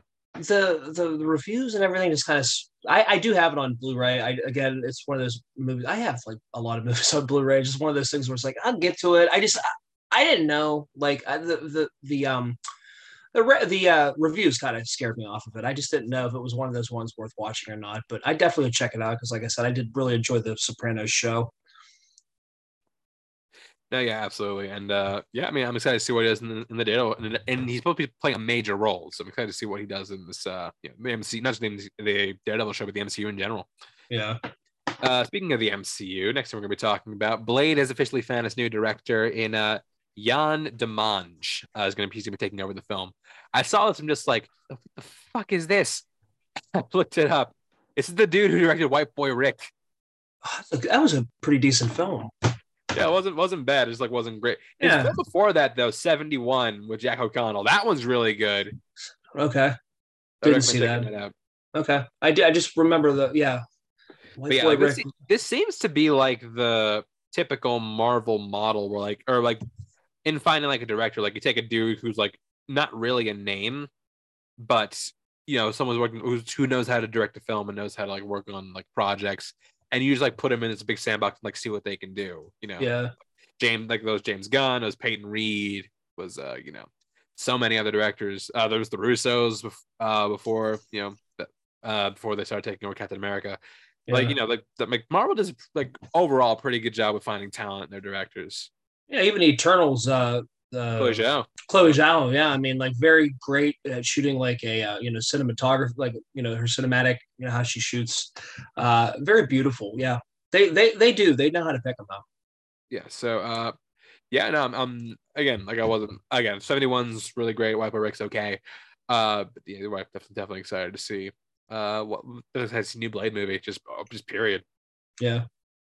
Uh, next thing we're talking about, I just, I just find this story funny. Uh, there is a new Bruce Lee biopic in the work from director Ang Lee, Oh. and it's going to be starring his son Michael Lee. Okay. So yeah, you- I guess I guess you have to be named Lee in order to in order to work on this movie. To partake in this, yes. Yes. Uh, okay. Uh, but yeah, but but the point point is Ang Lee is going to be making another movie. Sorry, Mason Lee, not Michael Lee. Uh, Mason Lee is going to is going to be playing uh Bruce Lee. But uh, yeah, no, uh, yeah, Ang Lee, a guy who has not made a feature film since Gemini Man, it was and that was three years ago, Yeah. and uh, yeah, left uh, left, left a lot to be desired. But still, I think Ang Lee is a great talent. Oh yeah, fantastic director. So yeah, are you excited for another Ang Lee bio or Ang Lee film? Not bio. Yeah, yeah, absolutely. Yeah, for sure. I mean, I, I think he has a great vision behind the lens. I mean, Brokeback's, you know, probably up in my we had a top 100. I mean, that movie would be easily up there. Um, you know, he just has a he has a knack. He, he really does. Um, his Hulk was okay, um, wasn't the greatest. Um, he, I mean, he does. He, you know, Crouching Tiger was good. Like I, I don't know, he he has a good eye. You know what I mean? I Sometimes it forgot just he directed Taking Woodstock. Oh fuck yeah, yeah, yeah. I remember. I, I've I've seen that too. Yeah. Yeah, like, Taking Life, Woodstock- Life- Life of Pi is great. Oh, Life of Pi is fantastic. Uh, I never saw the halftime walk or whatever. Oh, that that the halftime movie. yeah, is that any good? No, Oh, okay. Well, then never mind. Then that's there's a reason why I didn't see it then. like it's fi- it's it's it's it's fine, but no. Yeah, yeah. But I mean, he's a good director. I, I you kind of kind of would you know you, you want to see see more of them. Obviously, three funniest- years. Funniest thing about the halftime movie is the fact that like they shot it in a frame rate that at the time like only like two theaters in in the country could show. Oh, so that doesn't. Yeah, the, the the conversion rate on that doesn't really come out right to uh, normal theaters. Then. No, it does. It really doesn't. Uh, but yeah, this. Uh, but yeah. Uh, either way, I think Ang Lee is still still a great director. I'm excited Absolutely. to see what he does with this next film. Uh, next thing we're talking about. Uh, it was uh, news broke that uh, for the next ceremony, eh, like the Academy has does a great job of like trying to fix something, realizing that that fix causes more problems than it was worth, and then immediately going back because they announced that this that next ceremony, all 23 categories are going to be presented live. Just, Well, I just mean, immediately rene- reneged on what they what they just did. yeah, I mean, which you and I mean, we've talked we talked about the emission of those last year. So I mean, it's it's it's it's it's good that we're you know realizing that again, people that are invested in that want to see it. I mean, as you may think it's like a you know microscopic uh, award, but you know these people put time and effort into it, and they need to be recognized for their accomplishments. So to me, it's it's it's a, it's a no brainer. Yeah, like uh, the, the, we, we talked about, but the Oscars, you just like stop chasing ratings because, like, you know, like ratings are always down. They're never, they're never going to get back to what they used to be. But you know, just like you still have a dedicated audience who will tune in every year. Yeah, I mean, you get people like you and I. I mean, and the other, you know, hardcore movie ner- nerds, you know, galore. But I mean, we're the ones that are going to continue to watch it no matter what. So to me, it's like you don't have to chase, uh, you know what I mean, chase that crowd. The people are either vested or they're not vested. You're not going to get people. You know what I mean? You're not you're not going to win an audience back. No, I mean it's just like putting political signs in the yard. Oh, that you drive past somebody's house. Oh, that's going to make me change. I'm. Oh, he's voting for him. Oh yeah, you know what I mean. You're going to change your mind? No, um, it's just one of those things where you know you either want to celebrate film or you don't. Like, do you like it as much as it, like we do, or or don't? You know what I mean? So, to me, it's kind of one of those things where it's like, yeah, just just televise it. Don't worry about ratings, and just go from there. Yeah. Uh, and last piece we're going to talk about today. Uh, this was a huge, huge break. Turns out that Legendary is planning to. Uh, they found their new their new partner, and it looks like it is going to be Sony. Uh, they have launched a multi-year worldwide film distribution partnership. Uh, this is uh, you know right after they had their big split with WB. Uh, Yeah. they- their relationship was already on thin ice after the whole 20, uh, 2021 uh, you know simul simul release thing happened. But uh, yeah, Russ, uh, Russell WB heading over to Sony. What do you think of that? That's crazy. Um, yeah, definitely crazy. Uh, something that I really didn't, uh, you know, think would happen. That may be Paramount or Sony. I'm surprised. I'm surprised Sony wanted out. Yeah, which was really crazy. Um, definitely surprising though. Um, but again, you know, and, and this, this type of you know news or whatever nowadays doesn't really shock you because it's just it's crazy how you know what I mean things are just going uh, not how you think they're going to go. I'm I'm surprised by. I, I, I was not surprised. I'm scared by the prospect of Sony working with Legendary because I don't like Sony as a film studio. Yeah, I I, I could I could see that. Yeah, but you know we'll see how that well how that turns out. Again, they are they are their own production company. They do their own stuff. Sony's gonna be their, their distributor, but oh, I don't like Sony's marketing. I don't like Sony's marketing at all. Yeah, this this will be interesting to see how they handle this. Yeah. Well, that's going to do it for Notorious News. We now move on to our movie of the week E.T. the Extraterrestrial. So, yeah, E.T. came out in 1982, which, I mean, June 1982, which I mean, people know it before, but yeah, uh, June 82. Phenomenal fucking year for sci fi films. Oh yeah, really really great year for Yeah, sci-fi. Or even genre film, because like, yeah, like June 82, you had E.T., Blade Runner, Poltergeist, The Thing, and there was one oh Star Trek 2. All came out in the same month. Wow, that's Yeah, just like- one month. That's crazy. Yeah, 82 was a, was a great year in general for movies. Oh yeah, I mean, we obviously could only narrow it down to five. We uh, we, we try to pick random movies. I mean, we try to go off the grid with with them like different genres. Usually, when we do that, Yeah. Uh, but yeah, uh, this is it's actually interesting that we're talking about this now, considering that the fail the, the Fabelmans is in theaters currently. Oh yeah, I'm, I'm really looking forward to that. It's getting a lot of I I've seen it. It's Oh, did you? Is it fantastic? it's it's fucking great. It's one of the best, Yeah. one of the best things I've seen this year.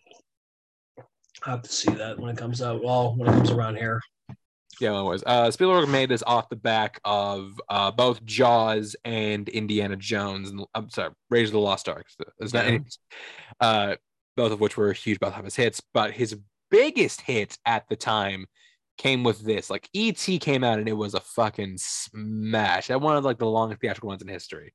Yeah, I mean, it's just there's a reason why. Um, I remember when I was younger getting the VHS tape. Um, I remember specifically the VHS tape. Don't ask me why I remember, but the top of the VHS tape was green.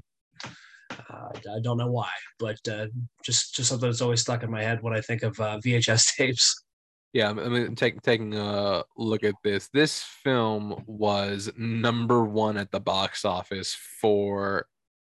Isn't one of the box office for months? I believe it also took a while to come out. To, well, because obviously because it was in theater, but it took a while to come out on VHS tape. If I'm not mistaken, either.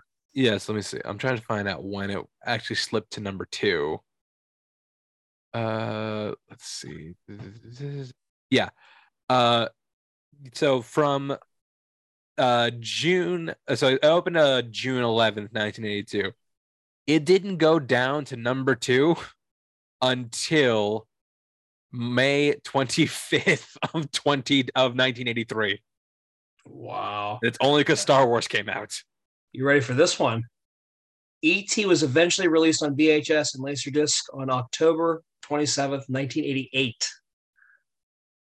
Yeah, that was great. Okay. Oh, sorry. There's there's there's something. Okay, so it was it was number one for one, two, three, four, five, six, seven straight weeks. Then was number two, back to number one for another two weeks. Then back to number two again.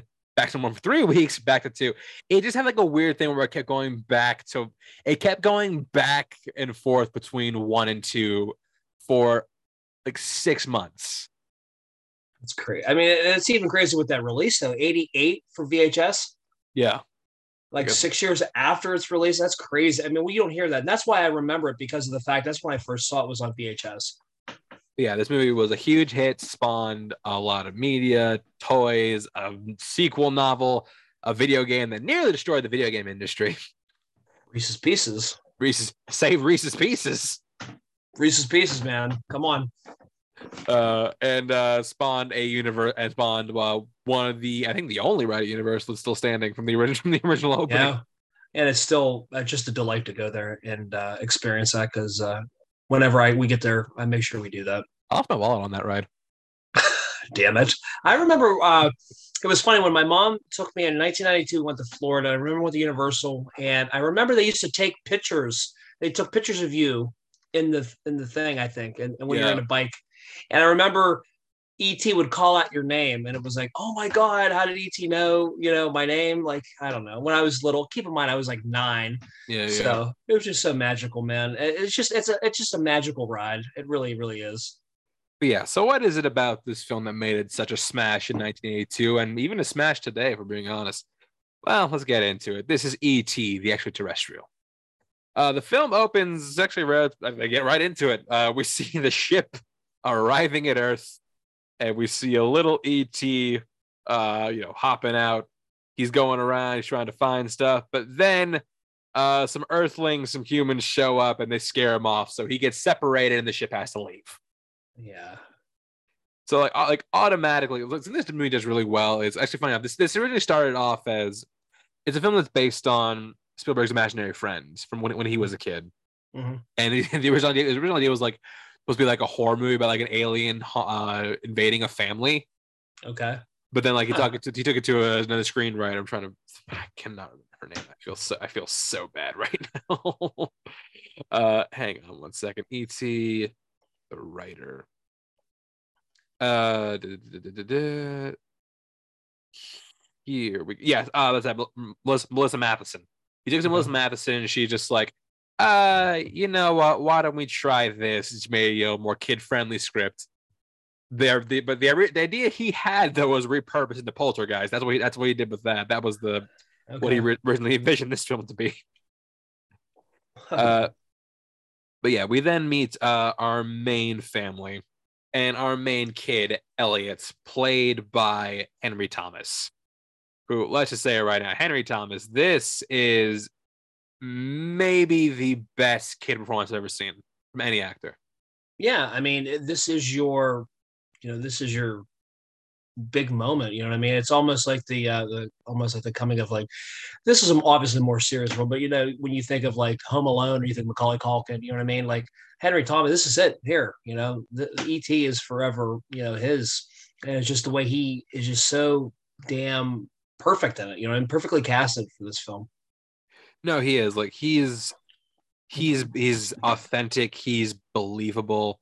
He doesn't feel like funny, which is the problem that a lot of kid actors had. Like it doesn't feel like he's acting. He just feels so naturalistic. Yeah, he's being himself. Yeah, for sure. Yeah, but he also like this the imagination. Like they both like this kid and uh, get someone else. Actually, all, all like they're actually a pretty young cast when you look at it.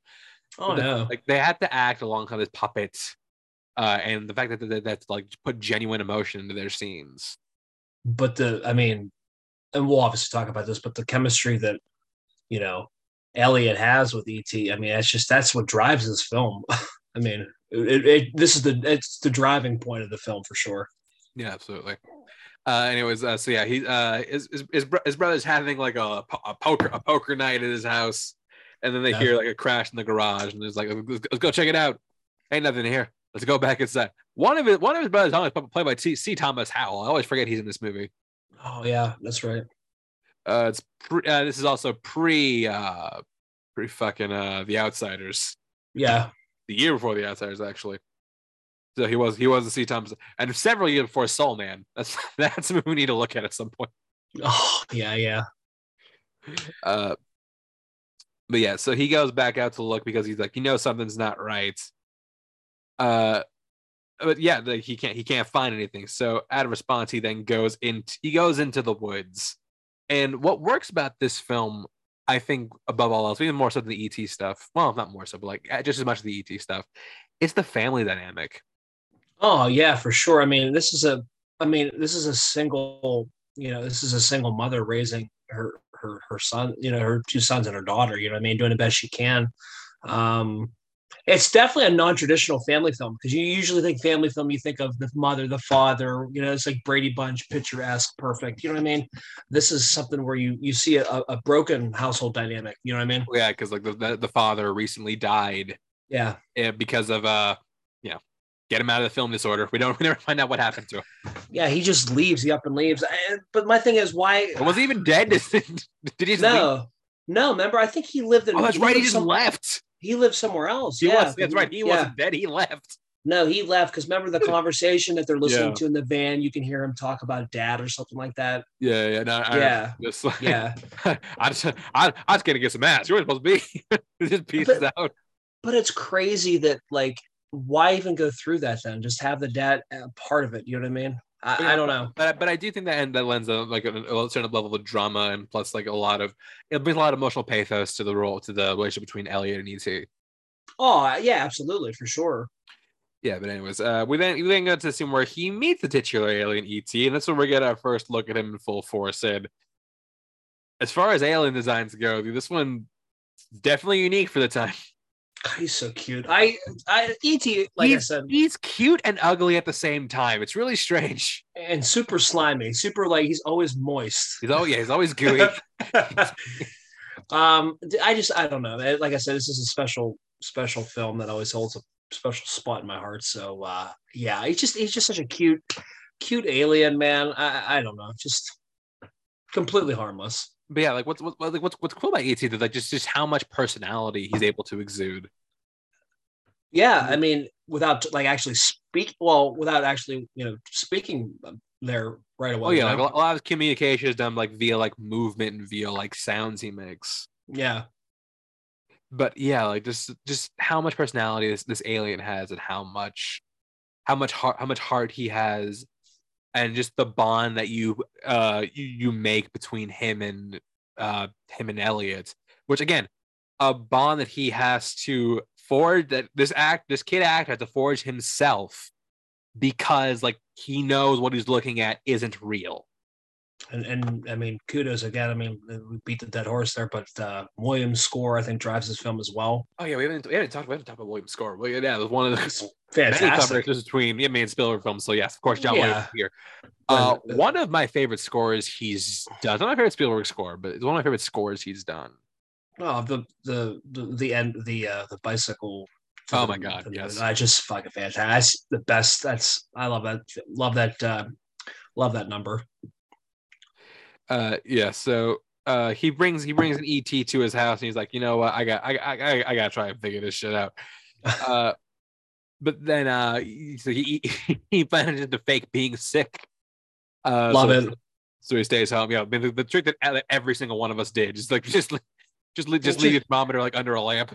Yeah, put it right up under the uh, light bulb, and then put it in your mouth, and your mom checks it, and yeah, okay, you're you're not feeling well, I guess. Yep. Uh, we also see that uh, you know, ET he's, he's, he's a he's a curious sort. He just he starts he starts fucking up the whole house. It's kind of like my dog Carl, currently does this now, and he's been here uh, two years, and he still does. He's he's like ET, curious, too curious. Yeah, for sure. Uh, we also see that you know he he also does like a really bad job of hiding it from his from from his from his brother. Uh, who, by the yeah. way, something else we got to talk about. Like the, the, dialogue in this film just feels so real. It like, does. Yeah, like, like, like this is this this straight up feels like you know like older brother younger brother type type talk to each other. Yeah, like talking down to your brother, making fun of him, like your yeah. older brother making fun of the younger brother. Yeah, I mean it's definitely.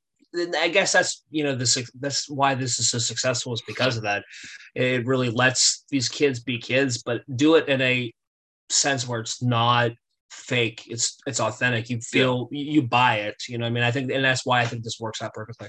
But yeah, the cat's out of the bag for all for all three of the Taylor kids, and fuck, we haven't talked about Gertie, fucking Drew Barrymore, a young Drew Barrymore, fantastic in this film. She's uh, so she's so good, and she's just she's so cute. Um, you know, just really just wants to play with ET and make ET like yeah, just like her little her little doll. You know what I mean? She, she's just so it's so innocent. You know.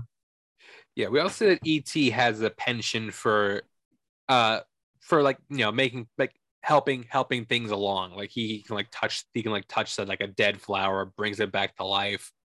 Uh, you get cut, he touches it, heals it. Yeah. Yeah. It's, it's it's it's a certain type of a quirk his his breed has.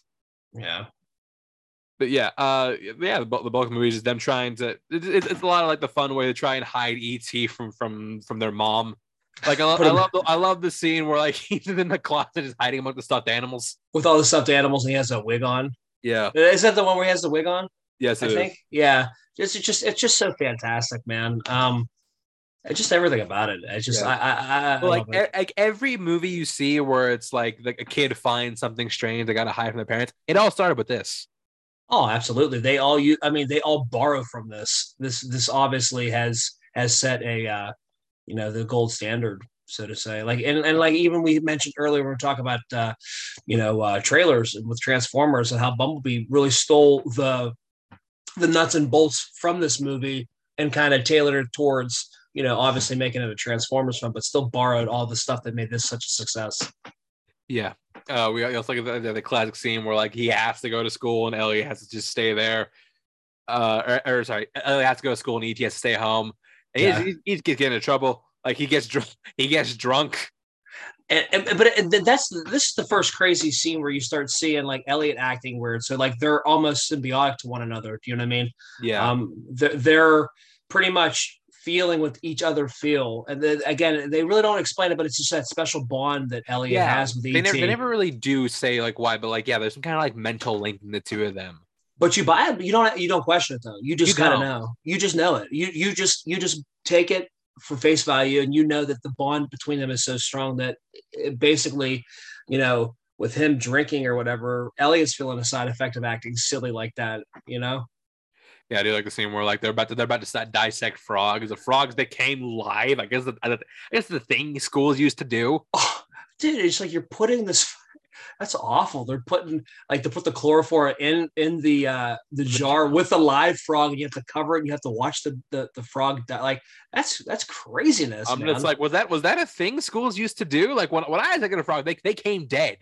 We didn't even dissect frogs. The only thing that we dissected, that I remember, was like an earthworm and they yeah. were already dead. I, I, I, I did a frog when a frog when I was in middle school, and okay. I detected a fetal pig when I was in high school. Yeah, ours was. I think the only thing I remember, I feel like I would have remembered if it was a frog. Uh, I feel like I would have remembered that, but I only remember the earthworm. It was just an earthworm. I think we did. Yeah, I mean, that, yeah. Schools in the '80s were on some crazy shit.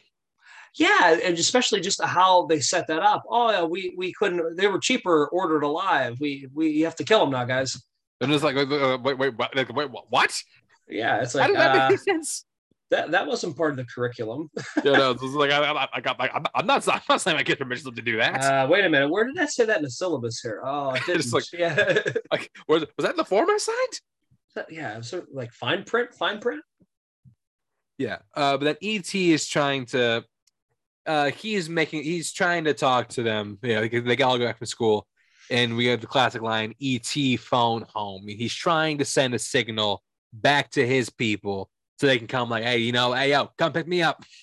Like I'm ready. like like now he would just send a text message. you know, Here, and then and then drop the coordinates. There you have it. W W Y A, where you at? ETA. Yeah, right. Uh, but yeah, we also see actually like the, the, the power that e, that ET had. Like I said, like Elliot cut himself on a saw blade, and that, that's just he just touches it, healed. Yeah. Uh, we also see that this movie is uh, low key actually a Halloween movie. Yeah.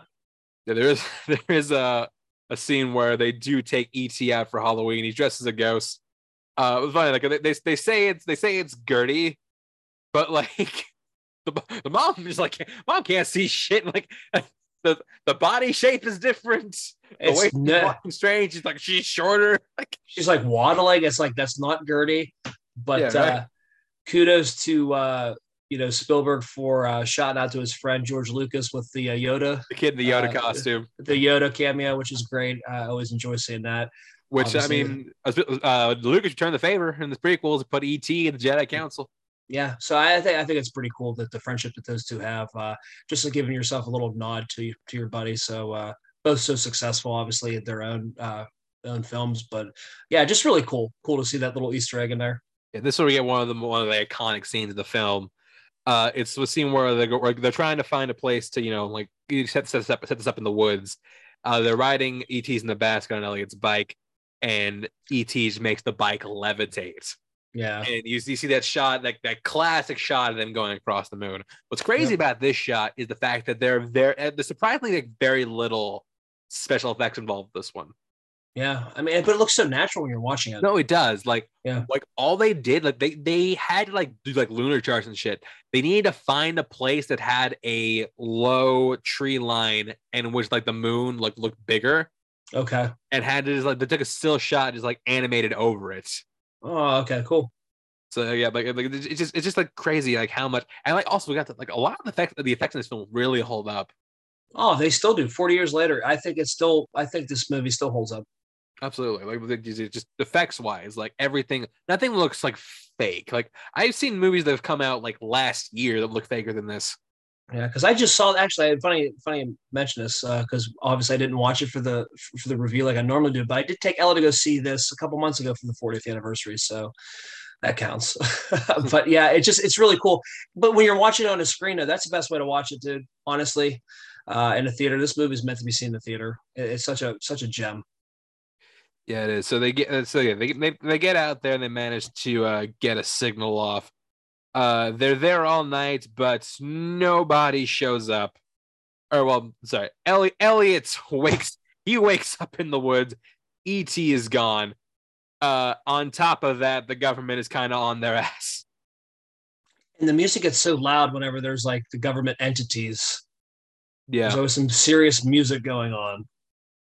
Uh, yeah. Elliot's basically been out there. He's been out there all night. Yeah, Uh, he is sick. He probably got hypothermia. kids just partying out there, getting crazy. Yeah. But because that because they're linked like that, uh ET is dying. Well, they're, Yeah, that's well, they're both they're both dying. Well. That's when his brother goes and finds ET by the uh, like the like the little creek or whatever. Yeah, and like he's like super Yeah. pale. It's it's like really hard to look at. It's super unsettling. I always remember this, and it's so sad because like he looks like pasty white. He looks very pale, uh, sickly. Um, it's just something that's just burned into your head. He looks so frail and looks so, you know what I mean? You, you worry. Uh, that's why this movie always uh, had. This movie always still makes makes me cry. Uh, it always finds a way to do it because it, it just it just it's setting it up, but it just it's just so you get so worried you know, Yeah. the whole time, and you and you know what's going to happen, but you still get so worried. Yeah, the, the, the mom finds out about ET. The government tracks down the house. They quar- they quarantine the block. Yeah, and they put like they go like crazy. Like they have like uh like a tarp and they have like special like like a tube like a cylindrical tube that it's like uh with the plastic. It's like uh, like Everyone's wearing hazmat suits. I'm like, dude, what is this like? Is this a precursor to COVID or what? Like, like, did ET did ET start COVID? I mean, like, was this 40 years dormant? How did this or 38 years dormant for 2000 or 20? I don't know. Yeah, I, I don't know, man. It's just it's crazy, but um, uh, it's just yeah, it's I don't know. It's so crazy though. But yeah, uh, they're both being examined by uh, these these government these government dudes, and this is this is one of my favorite scenes of Henry Thomas in this film. Oh, it's where you know they're working on ET. Mhm. Actually, first b- before this, we kind of get like the central theme of this film, like this why this works, where like the whole family thing, like eats like this is like we said earlier, this, this is a broken home. Yeah, Like the, this this relationship between all this all the siblings fractured, none of them getting along. ET came in, he changed all that. but he again, what you said, it was one of those things where ET came in and glued the family back together. Like he Yeah. was the central force that brought them all together. Yeah, like you in the, in the wake of like their dad saying peace out, like this little alien came and like showed them like how to be a family again. yeah. So and like you- obviously, yeah. You feel that in this scene. Like I love the scene where like it's the, it's the brother like looking at like all the old stuff, yeah. And then like this scene with with with uh, Henry Thomas where like they're all just working on ET, and he's like yell like just like screaming bloody murder Yeah. at these dudes. Just like let it go. You're you're you're killing him. You're killing him. It's just like it's it's it's a, it's hard to watch. Yeah, isn't it? He's still isn't uh Elliot's character hooked up like he has tubes, doesn't he? He does. Yeah, like like breathing tubes or whatever, or like just on his nose or whatever. Mhm. Yeah, it's that's definitely unsettling because you you feel like you know it- it's like I don't want to compare it to it's like almost like losing a pet, but like it's like almost like like losing your best friend. yeah. It- it- it's that feel to that. It's it's that that um like that intrinsic person in your life. Like you know you have like you know he's he's part of the family at this at this at this juncture of the movie. You know what I mean? And it's like you feel like they're going to lose. They're going to lose ET, and it's just it's super uh super hard to watch, and it's definitely uh always finds a way to get you really sad. Yeah, no, and then yeah, ET uh because being worked on because Elliot need Elliot needed a way to save his life. E- ET dies, Yeah, and, and if, you, if you're really quiet, you can hear every child in the in the theater crying in 1982. Oh god, it's just so awful. Uh yeah, definitely awful, but uh yeah. Yeah, and then you then you then you have the scene where like Hen- Henry's lamenting ET, like watching as like kind of like you know he uses as a coping mechanism to feel the fact that like he lost his dad. Yeah. Just, Uh, Goodbye, ET. And it was basically his tears or whatever. I think it almost Yeah. kind of recharged the the the heart of ET, I guess. Again, symbiotic how their their bodies are kind of in tune with one another. But yes, uh, because but but because Spielberg is not is not a monster, and that, that movie just ends there. Like, all right, cut the credits, goodbye. God, I would hate ET. That'd be awful. Oof. But no, uh, because Spielberg is not a monster, uh, ET comes back to life. Uh, And this is a, that's a good scene too, where It- you it is. start to see see his his red heart glow. yeah, and you see the, fl- the flowers come back to life. Uh, so yeah, uh, Michael calls up it calls up his homies, just like, hey yo, uh, we we we we we need to get we need to get this shit. And so they all like they all just grab their bikes. They head they head they head down. They steal the government van, one like the one like the big tube, like from like from X. You know this reminded me of because like I saw I saw this movie. Uh, it might be X two. X two, yeah. And I kept liking how ET ET ET has to put his hand over his mouth. It's like shut up, you have to shut up.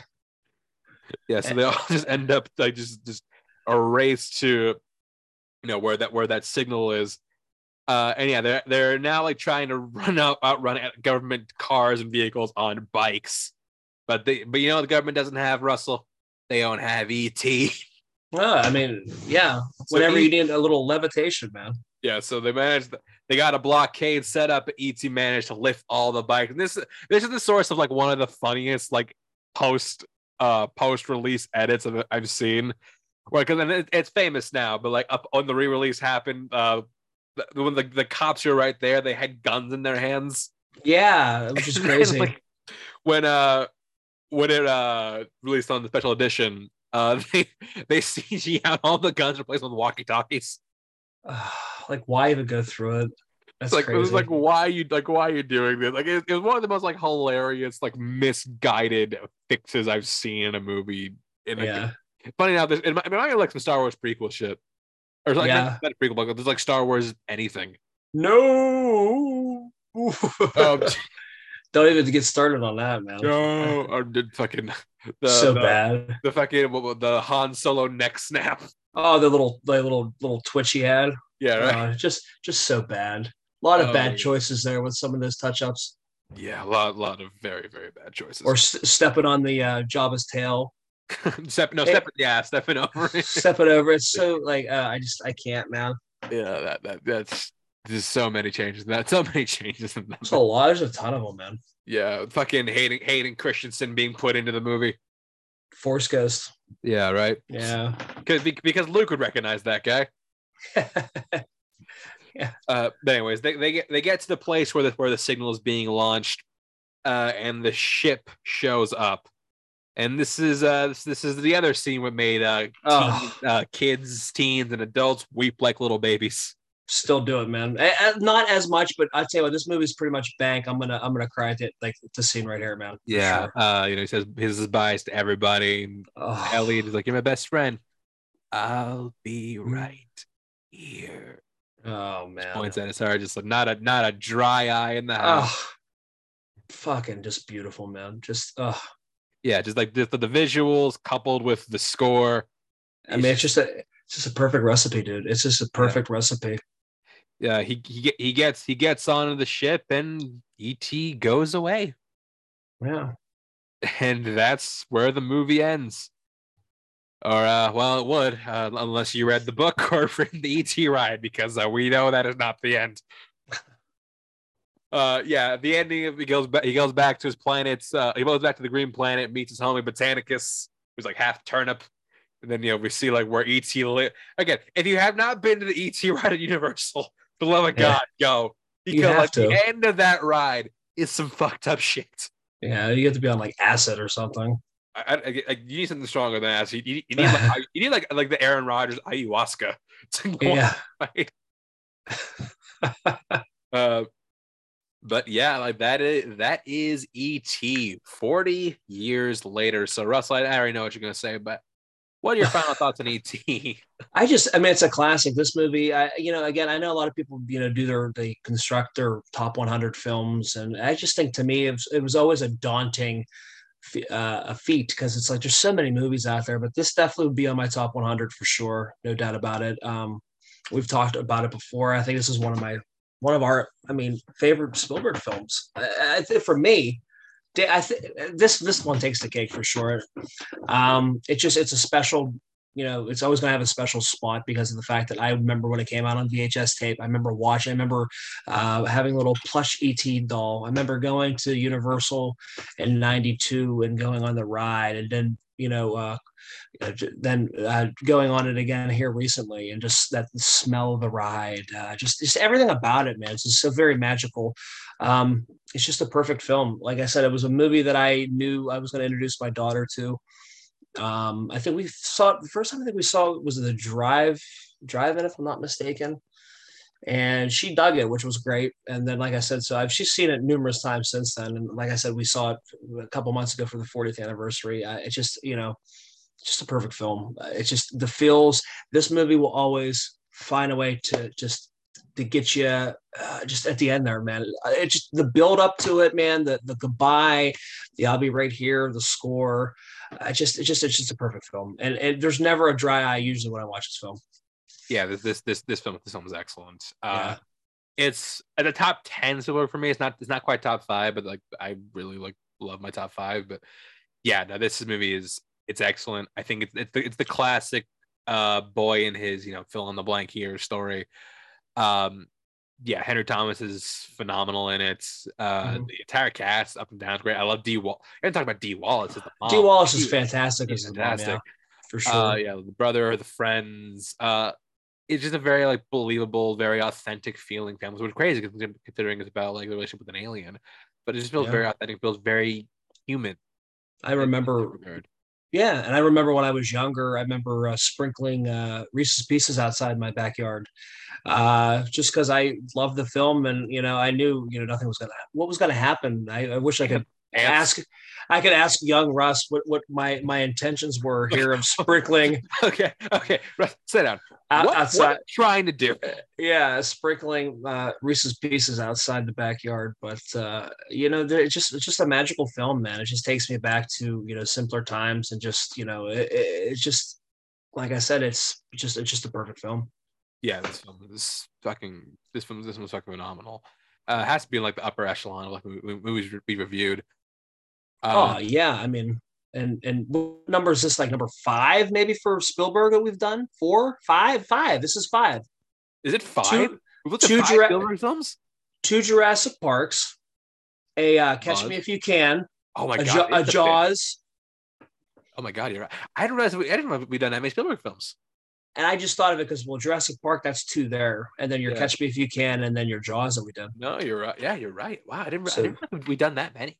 So easily the mo- the most not surprised, uh, the most uh, decorated director we've talked about for our podcast five. I think that's I think that outside of if yeah Yeah, I mean, we we definitely get get our get our stats on these, but yeah, man, like this is yeah this is a phenomenal. This is a phenomenal film, and if you haven't if you haven't seen it, what are you doing? Go watch it. And you know, seriously the box office stats in this film, uh, it, it- this is one of the few films that actually do better on its second weekend, and it did Uh, you even don't see better that. on its third weekend. yeah you don't ever see that that that's never done anymore. Yeah, like the, the, this movie was a box office juggernaut, the likes of which that we don't see very often anymore. Yeah no And yeah, uh, there's it's classic for a reason, stands test of time, and was ET. So that's gonna do it for us here on the show tonight. Russell, you want to go our plus four head out? yeah Notorious by Chance is the Facebook group that we put the uh, polls up for you guys to vote on. Um, you guys can also find us on uh, YouTube, Notorious by Chance. And you can find me on Twitter, Instagram at Chance Wars underscore 91. Check out uh, my other show, Left Side Strong Side, on the PJ Campbell Network, where we talk everything football uh, every Tuesday live. And yeah, thank you for listening. And we will see you next week for the start of our holiday season.